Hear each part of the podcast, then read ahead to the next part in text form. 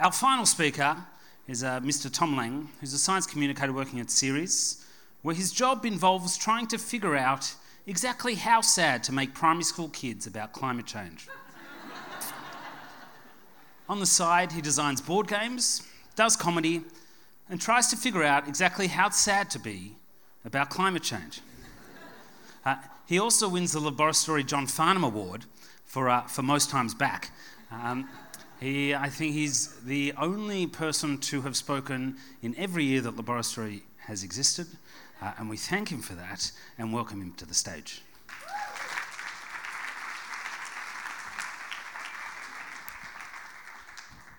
I haven't told them that I've been addict- uh, evicted and I'm living here.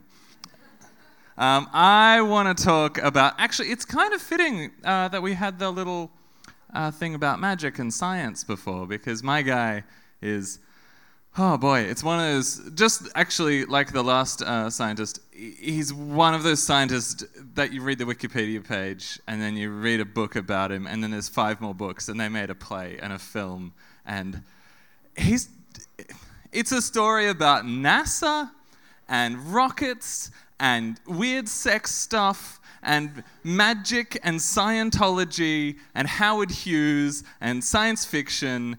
I'm just, yeah, he's called Jack Parsons. Has anybody heard of him? Oh, you're about to. He's. Very cool. So he was born in 1914. His name was Marvel Whitehead Parsons, which obviously, if you rearrange it, you get the anagram I am Lord Sweatshop Envies, which doesn't quite work as well as it, as well as it should. Um, and obviously, and he was named after his father, who was also called Marvel. And it obviously seems like a great idea to name your kid the same name as you. But pretty quickly, you work out that it's annoying and dumb. So everybody, everybody just called him Jack. Um, and Jack as a child was kind of a solitary, weird kid. He had two great loves that he would carry with him his entire life. And the first one was rocketry. Okay, he had a friend. Uh, he had like like one good friend, uh, and they'd hang out in the backyard making rockets, uh, just out of like uh, old fireworks. They got pretty good. They were casting aluminium. They were binding together stuff with glue. Their little rocket club had a motto: "Per aspera ad astra," through hardship to the stars. And I think if your 12 year old is building rockets and has a Latin motto, keep an eye on him. That is a red flag. But not as bad as his other hobby, which was dark magic. He tried to summon Satan into his room uh, at one point when he was young. And he kind of gave up on, on dark magic for a while after that. Not because it didn't work, but he was worried it worked too well and maybe it did.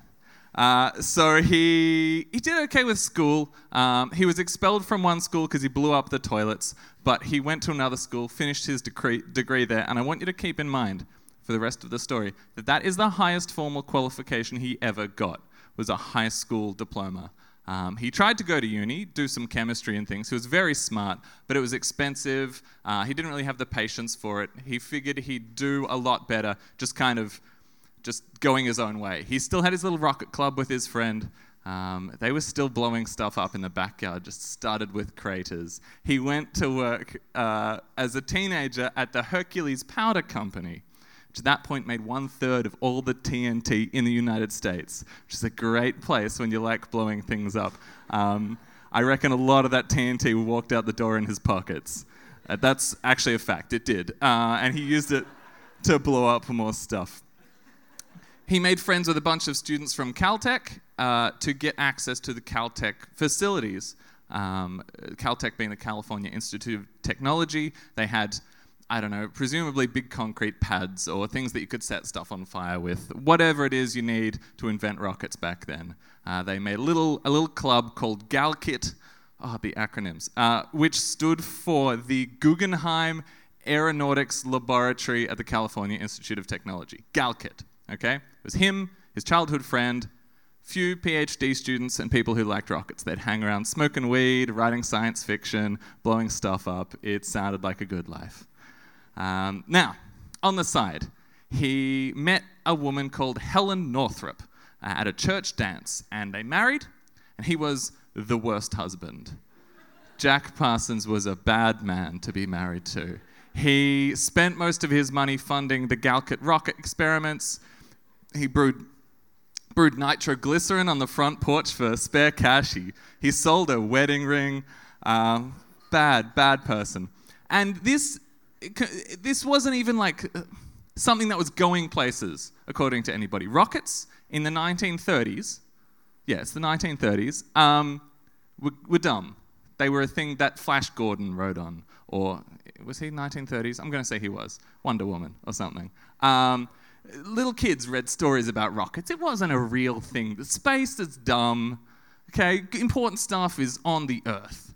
So what are you doing with rockets? You know what was cool in the 1930s was black magic. We're back. So some friends were like, hey, there's this cool thing that's happening. It's a bit of a black magic church. Maybe you should come check it out. He was like, that's cool. Uh, I summoned Satan when I was a kid, but whatever, this will probably be fine. Uh, he went along to the Thelemic Church, okay, uh, to a Gnostic Mass, whatever that is. And this is, this is the church that was founded by Aleister Crowley, who you may have heard of as like the guy of black magic. He looked like an evil Alfred Hitchcock in like a triangle hat. He was like, he was just the guy. Look up Aleister Crowley. He was like the warlock of Britain or America or everywhere, the whole world. He basically invented that new black magic thing. And, and Jack Parsons got it in it, in, into it in a very big way. Okay? He got Helen into it, husband of the year. He got, he got Helen's 16 year old sister Betty into it, husband of the century. Um, and we'll come back to Betty, actually, because when you look up Helen Northrup, no Wikipedia page. When you look up Betty, huge Wikipedia page. So she's got stories to tell. Uh, but yeah, so it was the kind of black magic culty kind of church. A lot of weird sex stuff, maybe some funny hats, some cool robes, bit of sacrifice here and there. Probably not human sacrifice, but some chickens would have would have come to a bitter end. Um, but let's leave that and go back to the rockets for a while. So we're at GALCIT. Uh, they don't have a lot of cash because no one cares about rockets, and they're like, hang on a sec, there's wars and stuff happening maybe we can rebrand. Instead of rockets, we'll say we're doing aeronautics, okay? We're not going to make stuff go straight up very fast because there's no Germans up there. We're going to start sideways, sideways very fast. Lots of Germans that way. The government bought it, they funded it. Uh, the military will like have like a thousand bucks, which was a lot of money in the 1930s. Uh, and then they made some really good rockets because he'd been training his whole life for this moment, sticking gunpowder together with glue, wrapping it in like bits of aluminium. Um, the government was like, "Great work! You're literally the only people making rockets right now. Literally, you are the first people we've ever paid to make rockets, and you have a high school diploma. Have another ten thousand bucks." They spent at least a quarter of it repairing bits of Caltech that they'd blown up. um, so, they work on these rockets for a while. They're not going anywhere very fast. Like, they blow some bits off planes, they, they improve the formula, but they're still working on these, these things called solid fuel mortars, which basically you plug on the back of a plane so that instead of the plane taking off over a long runway, it takes off over a very short way, runway very, very quickly, but it keeps going too quickly or blowing up. Um, but they're having a lot of fun. And then World War II starts, and they all look at each other and they go, crap. If we don't actually get one of these rockets working super well, super fast, we're all going to be drafted and die. And so they get their crap together, and uh, 53 iterations later, they have Formula 53, which is the good one. It's the one everyone's been waiting for. It's powerful, it's 400 times more powerful than Formula 23, which was their big one before then. It's portable, it's consistent, it, it does the same thing every time, and most importantly, it's storable. You get this chunk of solid fuel, they've wrapped it in, uh, uh, shoot, what's the stuff that you make roads out of? Not bitumen, asphalt. Asphalt. They wrap it in asphalt, and you can just put it in a cupboard just forever, and it will stay the same. And before this, the problem with solid fuel is if you made it and then you left it overnight, the constituents would change and you'd blow up a plane. And now they have this thing that works so well, the government is like, sold. We want 2,000 of them. Okay, so they were in business. back to the temple. Right. So the dark magic cult is still going on. It's happening in a really big way. Um, Helen goes off for a holiday at some point, probably for very good reasons. Uh, in the meantime, Jack Parsons starts an affair with Betty, Helen's younger sister. Right, Helen's not cool with this when she gets back. And this is, it's a pretty cool free love kind of temple, because that's the whole point of being in a dark magic cult in the 1930s, is you get to have sex with everybody else's wives and husbands. So Helen comes back, and Jack's like, come on, this is what we do here. Helen hooks up with another guy in the cult. Everyone's pretty happy. They all move in together into a huge house with the rest of the cult. They've suddenly got this giant cult lodge happening. And the neighbors friggin' hate it because it's doing what you'd expect wild sex parties, there's, there's singing, there's, uh, what do we have? Livestock. They raised livestock for meat and sacrifice. The police were called many times for sexual deviancies, including a naked pregnant woman jumping through a bonfire. Uh, but they never found any evidence of illegal activity. Uh, I don't know if that's illegal or just the neighbors hated it, understandably. But you'd be entertained as a, as a what do they call it, a curtain twitcher back then. What are they doing now?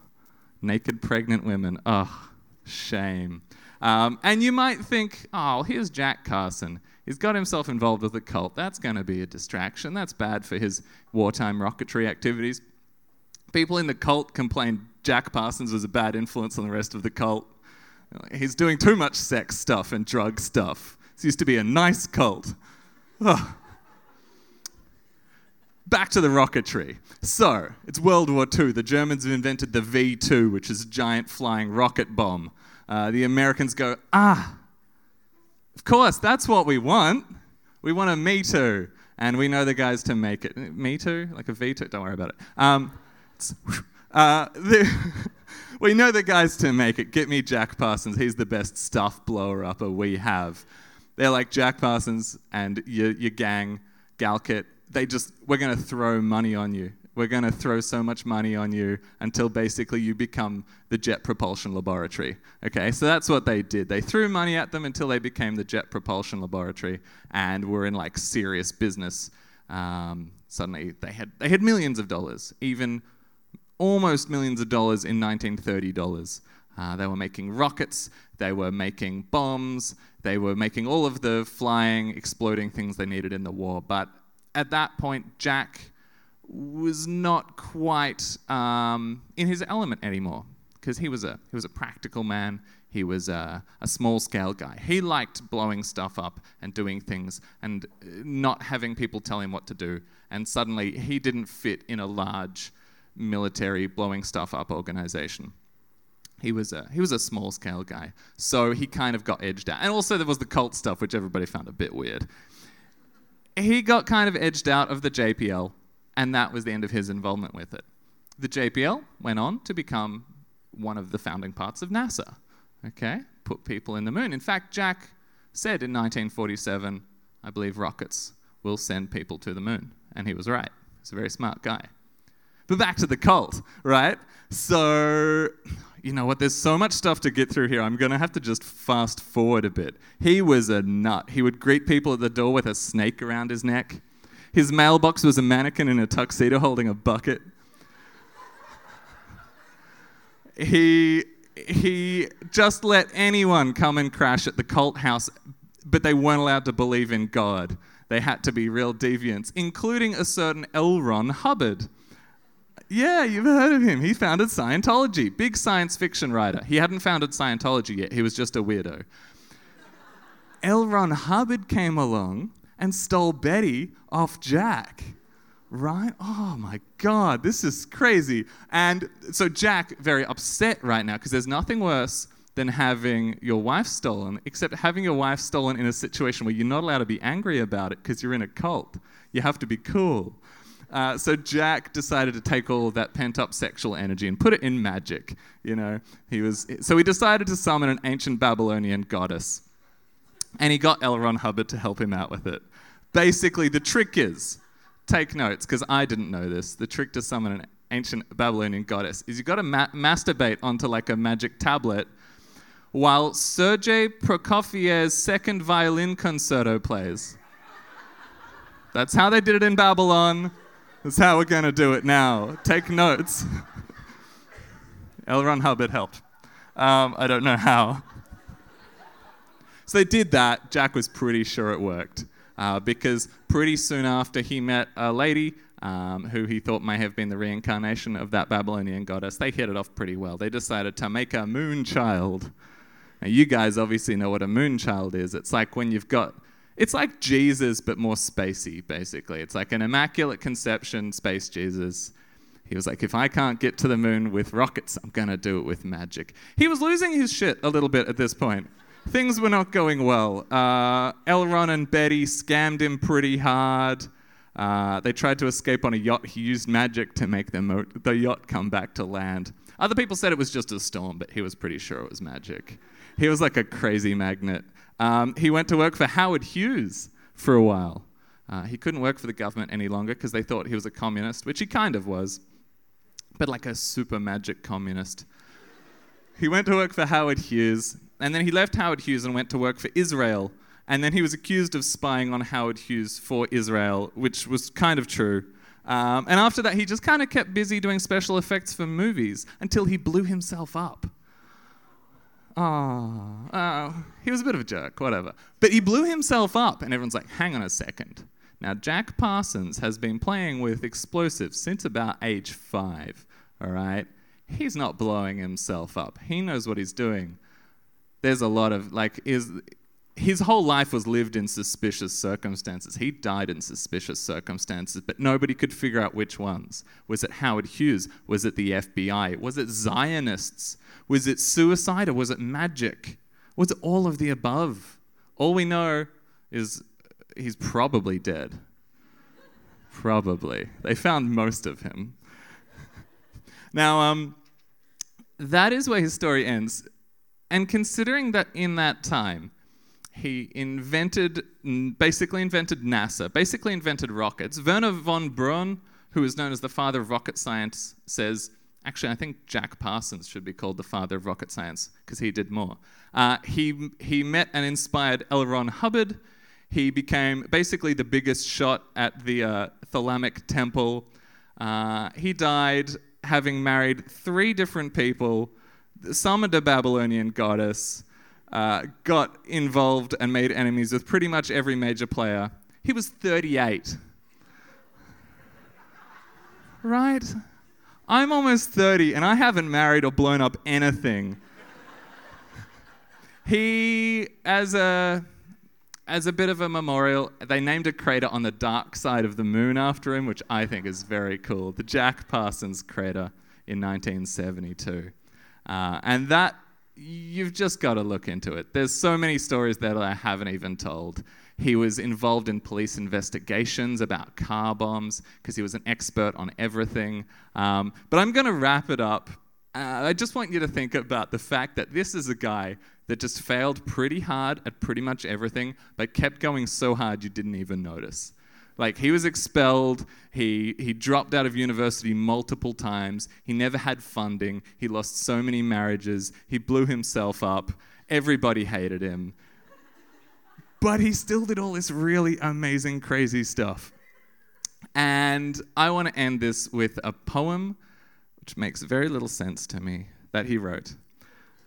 I hike Don Quixote, I live on peyote, marijuana, morphine, and cocaine. I never know sadness, but only a madness that burns at the heart and the brain.